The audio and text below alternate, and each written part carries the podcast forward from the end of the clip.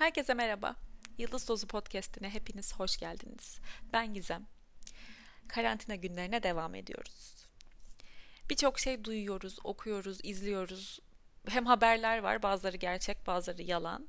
İşte WhatsApp mesajları var, Facebook paylaşımları, haber kanallarında ünlü doktorların korona oturumları, akşam Sağlık Bakanlığı'nın verdiği sayılar, istatistiksel yok İtalya kaç oldu, Amerika ne oldu, Çin'de yeni bir virüs mü türedi? İşte mutlaka yapın denilen çok iyi geliyormuş işte bu virüsü öldürüyormuş denilen 3 gün sonra da asla yapmayın ya o çok zararlıymış şuraya diye dönüşen öneriler. Gerçekten söylerken içim sıkılıyor. Ama bunlar yaşadığımız sürecin bir parçası. Realitemizin bir kısmını oluşturuyor evet ama tamamını değil. Günlerdir kimle konuşsam durmadan yinelediğim bir cümle olduğunu fark ettim. Onu şimdi sizinle paylaşacağım. Kulağıma da içime de bir hoş geliyor bu arada bu cümle. Her şey bittiğinde hiçbir şey eskisi gibi olmayacak. Sizde nasıl bir his uyandırdı bilmiyorum ama içinde bir gram negatif inanç içermeden çıkıyor her seferinde ağzımdan. Kastettiğim bireysel ve kolektif algımızda yaşanan ve geri dönüşü olmayacak olan bazı değişimler. Şu an hem bir durun kendinize bakın, bir de etrafınıza bakın. Sosyal medyada gördüğünüz e, etkileşimde olduğunuz insanlara da bakabilirsiniz. Benzer süreçlerden geçiyoruz. İnsanlar zorla kendine zaman ayırmaya başladı. Resim yapan var, spor yapan var, yemek yapan var, yan gelip yatan var, film izleyen var, dizi izleyen var, kitap okuyan var. Geç saatlere kadar uyuyor birileri, birileri gece yarısına kadar ayakta. Bunların hepsi oluyor. Bunların hepsi okey. Bunların hepsi güzel şeyler ve öyle ya da böyle bir dönüşüme hizmet ediyor. Şimdi biz saniye saniye göremediğimiz için anlamıyoruz belki. Ama bu karantina günleri son bulduğunda hiçbirimiz eskisi gibi olmayacağız neleri yapmayı sevdiğimizi, nelerden hiç hoşlanmadığımızı, kimin neyin bizim için değerli olduğunu, bizi mutlu ettiğini, günlük şeylerin hiç aslında düşündüğümüz gibi ilerlemediğini, o koşturmacanın bizim alıştığımız rutinimizin hangi kısmından aslında ne kadar çok bıktığımızı, zor sandığımız şeylerin hiç o kadar zor olmadığını ve kolay görünenlerin de aslında ne kadar çok emek istediğini öyle ya da böyle fark ettiğimiz günler. Değil mi? Eminim hepimiz bir ev temizledik bu geçen günlerde. Belki iki belki üç delilik seviyesine göre değişir bu tabii. İşte çamaşır suyuyla kapı kolları ovmalar, ışık tuşunu temizlemeler, market alışverişlerini de dezenfekte etmeler. Böyle böyle aslında farkında olmadığımız şeyleri fark etmek ve sindirmek için bir fırsat bence bu karantina süreci.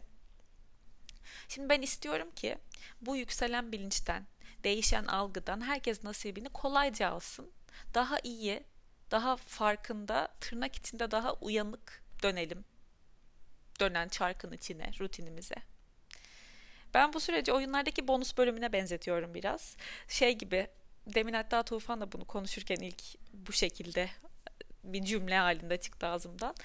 Ee, böyle bölümler olur ya işte bir süre sınırı olur o süre içinde toplayabildiğin kadar altını topla. Süre dolana kadar oyun ne gibi ekstralar veriyorsa böyle senin iyiliğin için topla topla. Çünkü süre dolduğunda normal, görece zor bölüme dönüp koşturmaya ve çabalamaya devam edeceksin. O yüzden ben de bu bonus bölümümüze faydalı olmak adına karantina süresince elimden gelen ne varsa yapacağım. Bu bölüm Bizzat tanıdığım 3 arkadaşıma, 3 değerli psikoloğa, Hüma Çolakoğlu Zengin, Melike Kızıldoğan ve Belis Levi'ye hepimize iyi gelecek bazı sorular yönettim. Onlar da sağ yönettim, yönelttim. Onlar da sağ olsunlar beni kırmadılar. Cevaplarını gönderdiler. Ben de onları derledim ve şimdi sizinle paylaşacağım. Bu arada 3 arkadaşımın da hesaplarını açıklama kısmına ekleyeceğim. İlk sorum şuydu. Kişinin kendini bulması, tanıması, daha iyi hissederek yaşaması için kendine sorabileceği ilk aklınıza gelen 5 soru nedir? Huma uzun bir cevap vermiş. Şimdi size onu okuyacağım. İlk sorusu şu. 5 soru istedim ya onun önerdiği ilk soru şu. Günlük hayatımda iyi ve kötü anılarımda kullandığım kaynaklarım neler? İyi ve kötü anlarımda kullandığım kaynaklarım neler? Hepimiz aslında baş etme kaynaklarıyla var oluruz. İçte olan ve bizimle kalan bazı kaynaklarımız vardır. Fakat zamanla bunların bazılarını unuturuz. Kullanmaya kullanmaya veya veya düşüncelerimiz o denli şekillenir ki bize bu kaynakların varlığını unutturur. Öyle ya da böyle unuturuz. Halbuki bir adım geri çekilip şöyle bir baksak neler yapıyoruz iyi anlarımızda ya da zorlandığımızda kendimize yardım edecek neler yapıyoruz. Aslında tekrar göreceğiz o zaman o kaynakları. Bu hem kendimizi hatırlat hatırlamaya yardımcı olur hem de özgüvene sebebiyet verir. İkinci önerdiği soru beni en zorlayan duygu ne? Buraya yönelmek duygularla çok çok bir temasımız kalmamışsa bazen zor olur. Tanımakta zorlanırız bazen duygumuzu. Dolayısıyla buna bir soru daha ekleyeceğim. O da üçüncü soru olsun demiş. Üçüncü soru şu. Hassasiyetlerim neler? Bu hassasiyetleri tanımak, durumlar karşısında verdiğim tepkilerimi anlamla, anlamlandırmaya, muhakememi geliştirmeye ve varsa arzu ettiğim değişime yönlendirebilir beni. Beni en çok zorlayan durum nedir mesela? Sunum yapmakta mı çok zorlanırım? Alınganlıklarım mı vardır? Öfke patlamalarımı yaşarım? Sürekli erteler, harekete geçmekte mi çok zorlanırım? Hayır diyememek midir? İşte öyle anlarda nedir kendileriyle ilgili olumsuz inançları? Sunumlarda hep çok zorlanırım çünkü her şeyi mahvedip elime yüzme bulaştırmaktan korkarım. Bu cümleyi ele alırsak buraya kadar zaten tamam. Yüz, elime yüzme bulaştırmaktan korkarım dedi ya. Oradaki korkarım demin sorduğumuz zorlayıcı duygulardan birisi olarak, korku olarak gelmiş ve o soruya cevap olmuş oldu. Peki mahvedersen ne olur? Başarısız, yetersiz biri olduğum düşünülür. Mücevap. Eğer öyleyse bu da bana yeterli olmakla ilgili bir meselemin, yetersiz olmakla ilgili bir hassasiyetimin olduğunu söyleyebilir. Bir sonraki önerisi soru olarak Bence yeterince empati egzersiz edebiliyor muyum? Herkesin kendine sorması gereken çok güzel bir soru olurdu diye düşünüyorum zaman zaman demiş. Hem insanın üstünden öfkenin o yükünü alan hem de iletişime etkileşime eviren güzel bir köprü. Duygusal olgunluğun da iyi bir göstergesi. Ben empatiyi hep egzersiz kelimesiyle kullanmayı seviyorum. Çünkü bana devamında davranışa yansıyan kısmını da çağrıştırıyor demiş. Ve son sorusu. Kendimle dengem nasıl? Durabiliyor muyum? Sonra kaldırıp taşıyabiliyor muyum? Bu benim çok hoşuma gitti bu arada. Gerektiğinde destek verebiliyor muyum? Bu son kısım daha çok kendine şefkat verebilmekle ilgili. Soru belki de şu. Kendime karşı şefkatli olabilir miyim? Belis Levy'nin, Belis'in bu istediğim 5 soruya cevapları şu şekilde. 1. Neye ihtiyacım var? 2. Önceliklerim neler? 3. Şu an hangisini seçiyorum? Sevgi mi korku mu? Hangisiyle hareket ediyorum? Eğer korkuysa bu kime ait, kimin korkusu? Ve bu korkuyu sevgiye dönüştürebilir miyim? Sevgiyle hareket edebilir miyim? 4. Bu düşünce gerçekten bana mı ait? Ne zaman, nerede öğrendim? 5. Bir problemim var mı ve bunu çözmek için benim yapabileceklerim neler? Benim kontrol edemeyeceklerimi akışa bırakabilir miyim?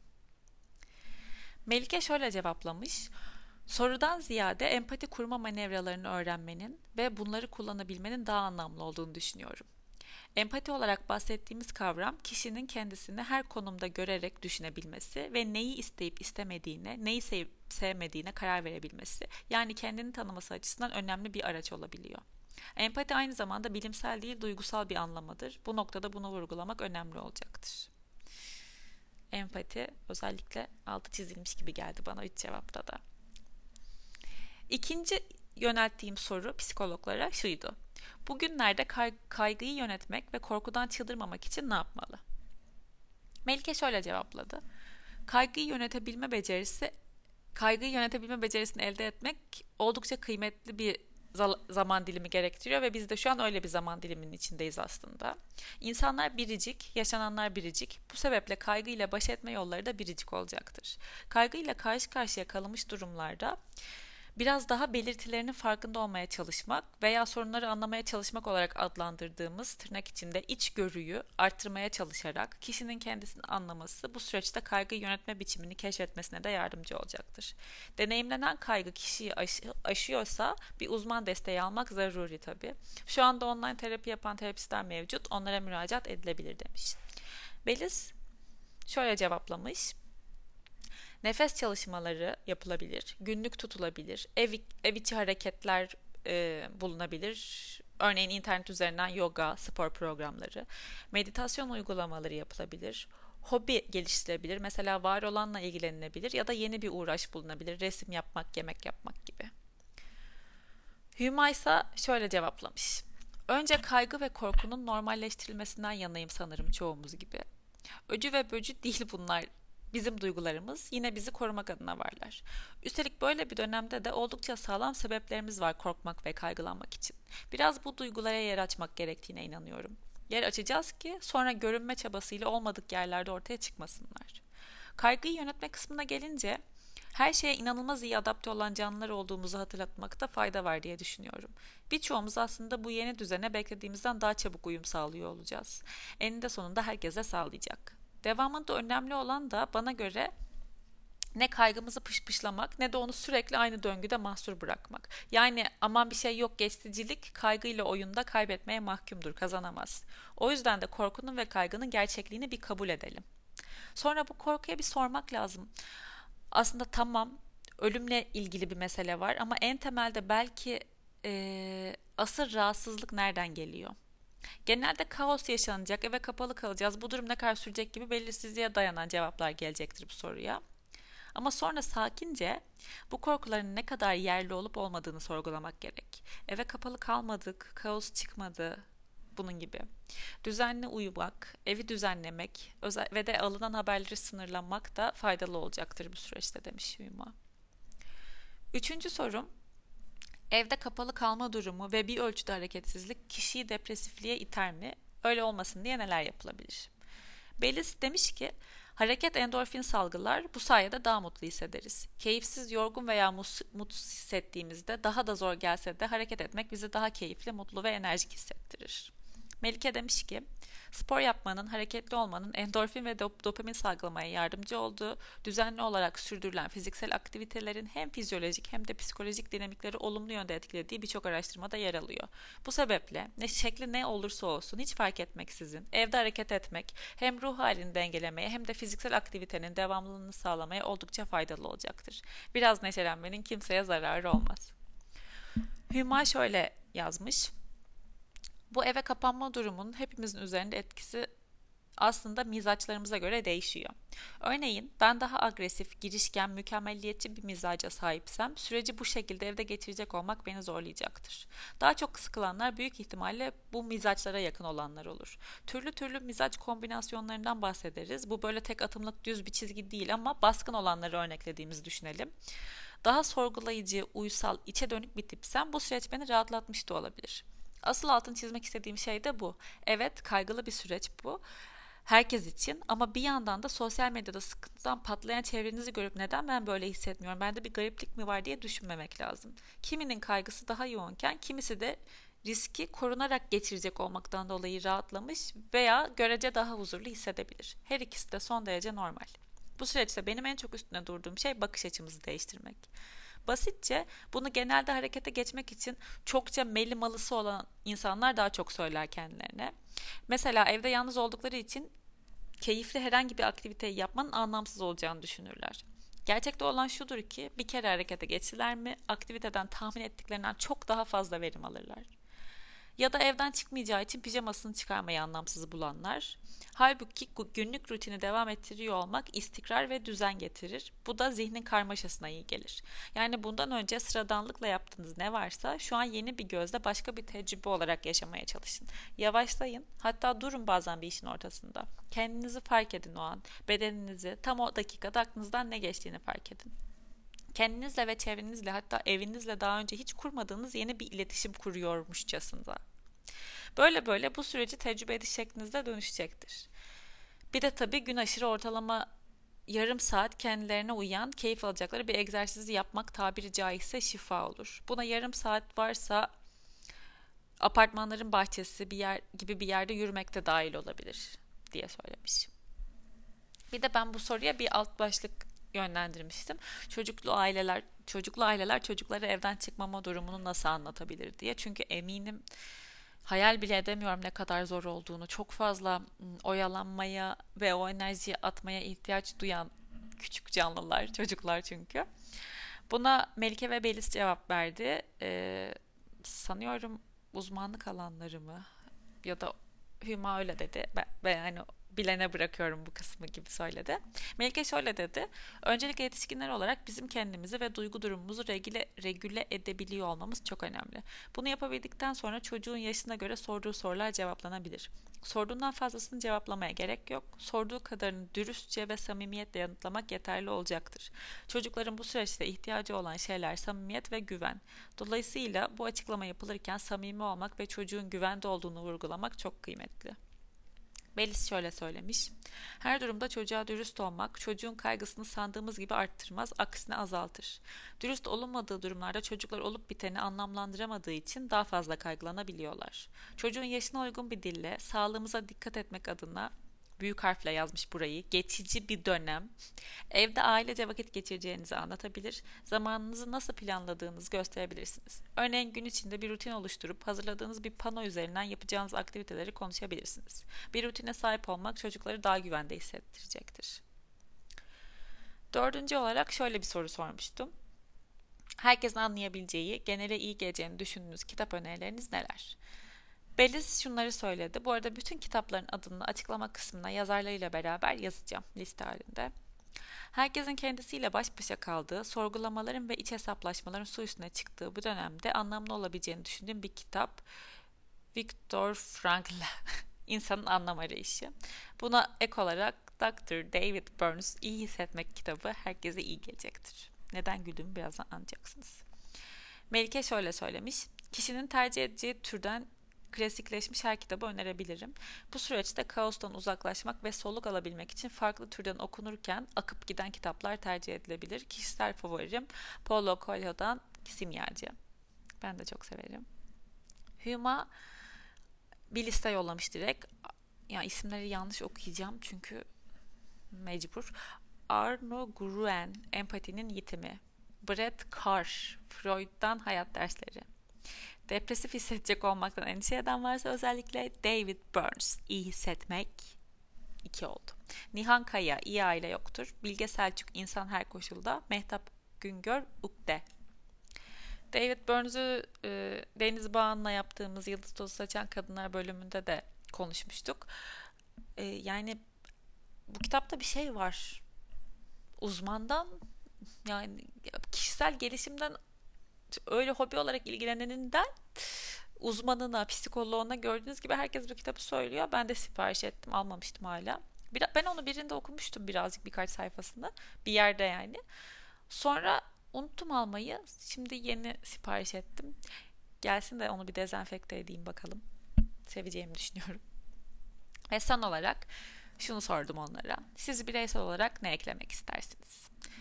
Belis dedi ki, stres olaylardan değil, olaylara bakış açımızdan kaynaklanıyor. Bu nedenle yaşadığımız duruma olan bakış açımızı değiştirebilirsek stres seviyemizi azaltabiliriz. Bu neden başıma geldi? Bu süreç ne zaman bitecek diye sormak yerine bu bana ne öğretmeye çalışıyor? Benim bu süreçten öğrenebileceklerim neler diye sorabilmek büyük fark yaratacaktır. Kesinlikle katılıyorum. Melike dedi ki Evden çıkmama halini anne karnına veya küçüklüğe, o biricik halimize dönüşe benzetiyorum. O zamanlar hep rahat ve güvenli.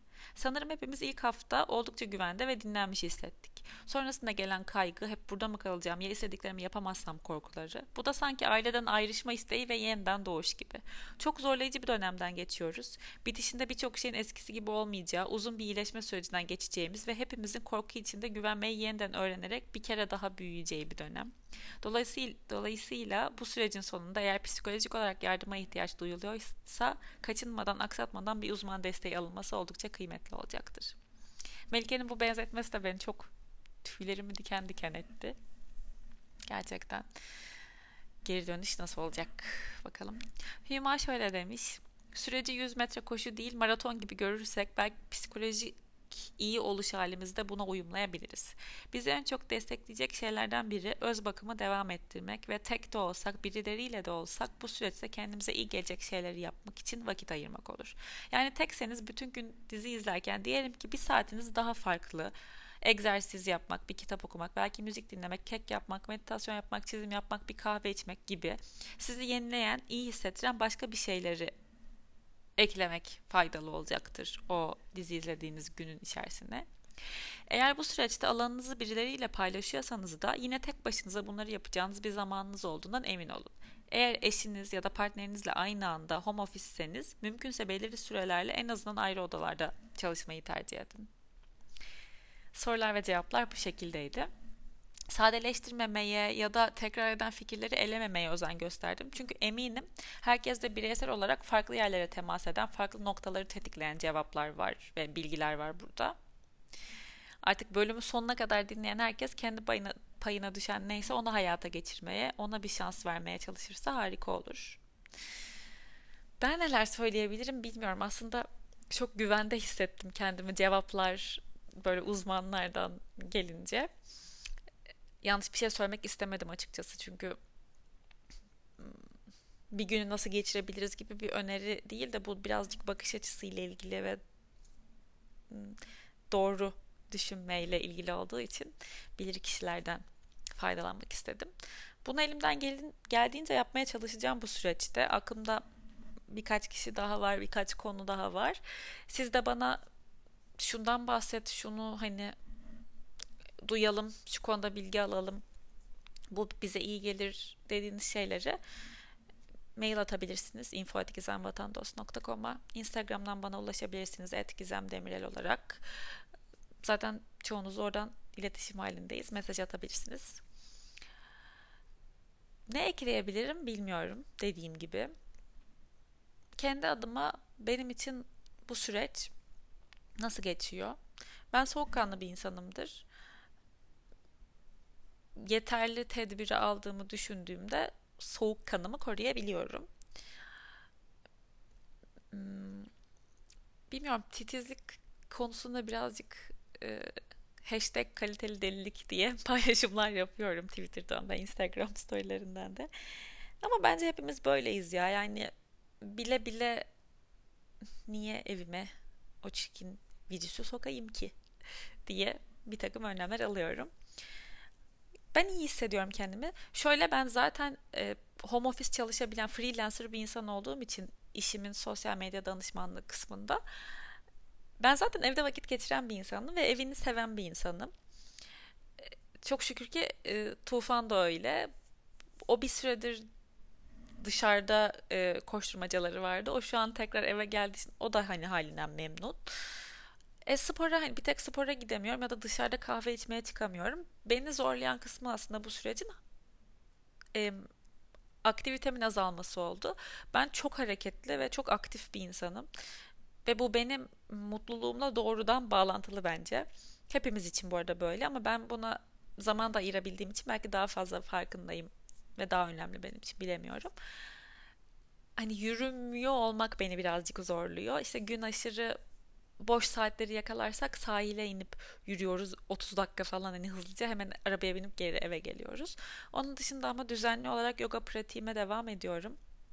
Ara vermiştim ona geri başladım. Evde yapılabilecek çok güzel spor önerileri var. Bu arada şey olmasını istemiyorum. Bu da çok sosyal medyada konuşuldu. E, mutlaka spor yapmak zorundayız ya da mutlaka verimli bir aktivitede bulunmak zorundayız gibi bir şey söylemiyorum. Ben sadece verimsiz hissediyorum, verimli olmak istiyorum diyen insanlar için bir önceki bölümde araştırdıklarımı sunmuştum. Yine yan gelip mi yatmak, yan gelip yatmak mı istiyorsun? Yat kardeşim. Geç mi kalkmak istiyorsun? Geç kalk kardeşim. Ya uzat ayağını. Ne yapmak istiyorsan tadını çıkar. Bugünler bir daha gelmeyecek çünkü. İster istemez o koşturmacanın içine geri döneceksin. Bu pauza senin bu şekilde ihtiyacın varsa o şekilde yap. Ama bir noktada eminim sen de hissedeceksin bir hareket etme en azından isteği. Onun için bu spor ve egzersiz önerilerini söylüyorum. Dediğim gibi hani ben bu bana iyi geldiği için onları düzene koydum. Ee, onun dışında aralıklı oruç bu sürede bana faydalı oldu. Ben zaten yapıyordum bunu. İsterseniz onu da araştırabilirsiniz. Ben bu konuda birini konuk alırsam kendim araştırıp bilgi de verebilirim ya da birini konuk alırsam belki daha sağlıklı olur. Öyle de bahsedebilirim. İlginizi çeken bir şeyse ama zaten artık herkes bahsediyor her yerde bundan. Ee, o beslenme açısından o bana faydalı oldu. Onun dışında ben gerçekten geçen gün Twitter'a yazdım bunu şey gibiyim.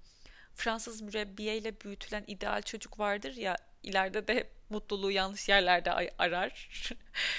öyle gibiyim yani günü öyle bir dolduruyorum ki bana iyi geldiği için işte yoga, online o size bahsettiğim üniversite kurs şeyleri var diye onlardan birine iki tanesine kaydoldum. İşte Fransızcayı hatırlamak için Fransızca dersine giriyorum. Fibonacci sayılarıyla ilgili bir ders almıştım. Ona giriyorum.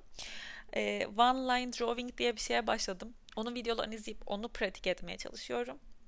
İşte e, onun dışında ne yapıyorum? Yemek yapıyorum. Kitap okuyorum. Böyle inanılmaz derecede ben bonus bölümünde altınları topladığımı hissediyorum kendime göre. Yani benim için güzel geçiyor.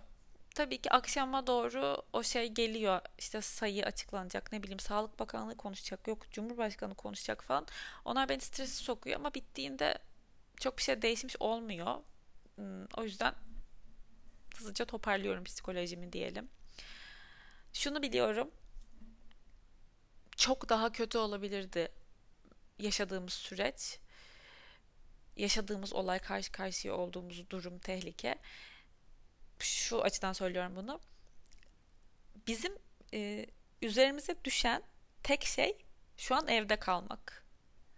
Bunun ne kadar büyük bir lüks olduğunu farkında mısınız? Bunu kastediyordum çok daha zor olabilirdi yaşadığımız şey diye. İşe gitmiyorsanız lütfen evde kalın. Hem sizin hem eşinizin, dostunuzun ve doğru mu orantı bilmiyorum ama bir kişinin e, kendini izole etmesi 650 kişinin mi ne bu hastalıktan korunmasına e, fayda sağlıyormuş. Bunu yapabilmek için tek yapmanız gereken bireysel olarak ve bütünün iyiliği için tek yapmanız gereken şey evde kalmak. Bunun nasıl büyük bir lüks olduğunu lütfen farkına varın. Umarım güzel bir bölüm olmuştur. Umarım içinize sinen, aklınıza yatan, size iyi gelecek bir şeyler duymuşsunuzdur. Dinlediğiniz için teşekkür ederim. Ben güzel günlerin, güneşli günlerin geleceğine inanıyorum. Umarım bu süreç yumuşak bir şekilde geçer ve buradan çıkıp normal hayata, ada, hayata adapte olmamızda böyle tereyağından kıl çeker gibi olur diye umuyorum, diliyorum. Güzel günlere inanalım. Herkesi çok sevgiyle uzaktan kucaklamıyorum da ayak ve el tokuşturuyorum değmeden böyle pıt pıt yaparak. Yok dirsek tokuşturuyorum pardon. Bir sonraki bölümde görüşürüz. Kendinize çok iyi bakın.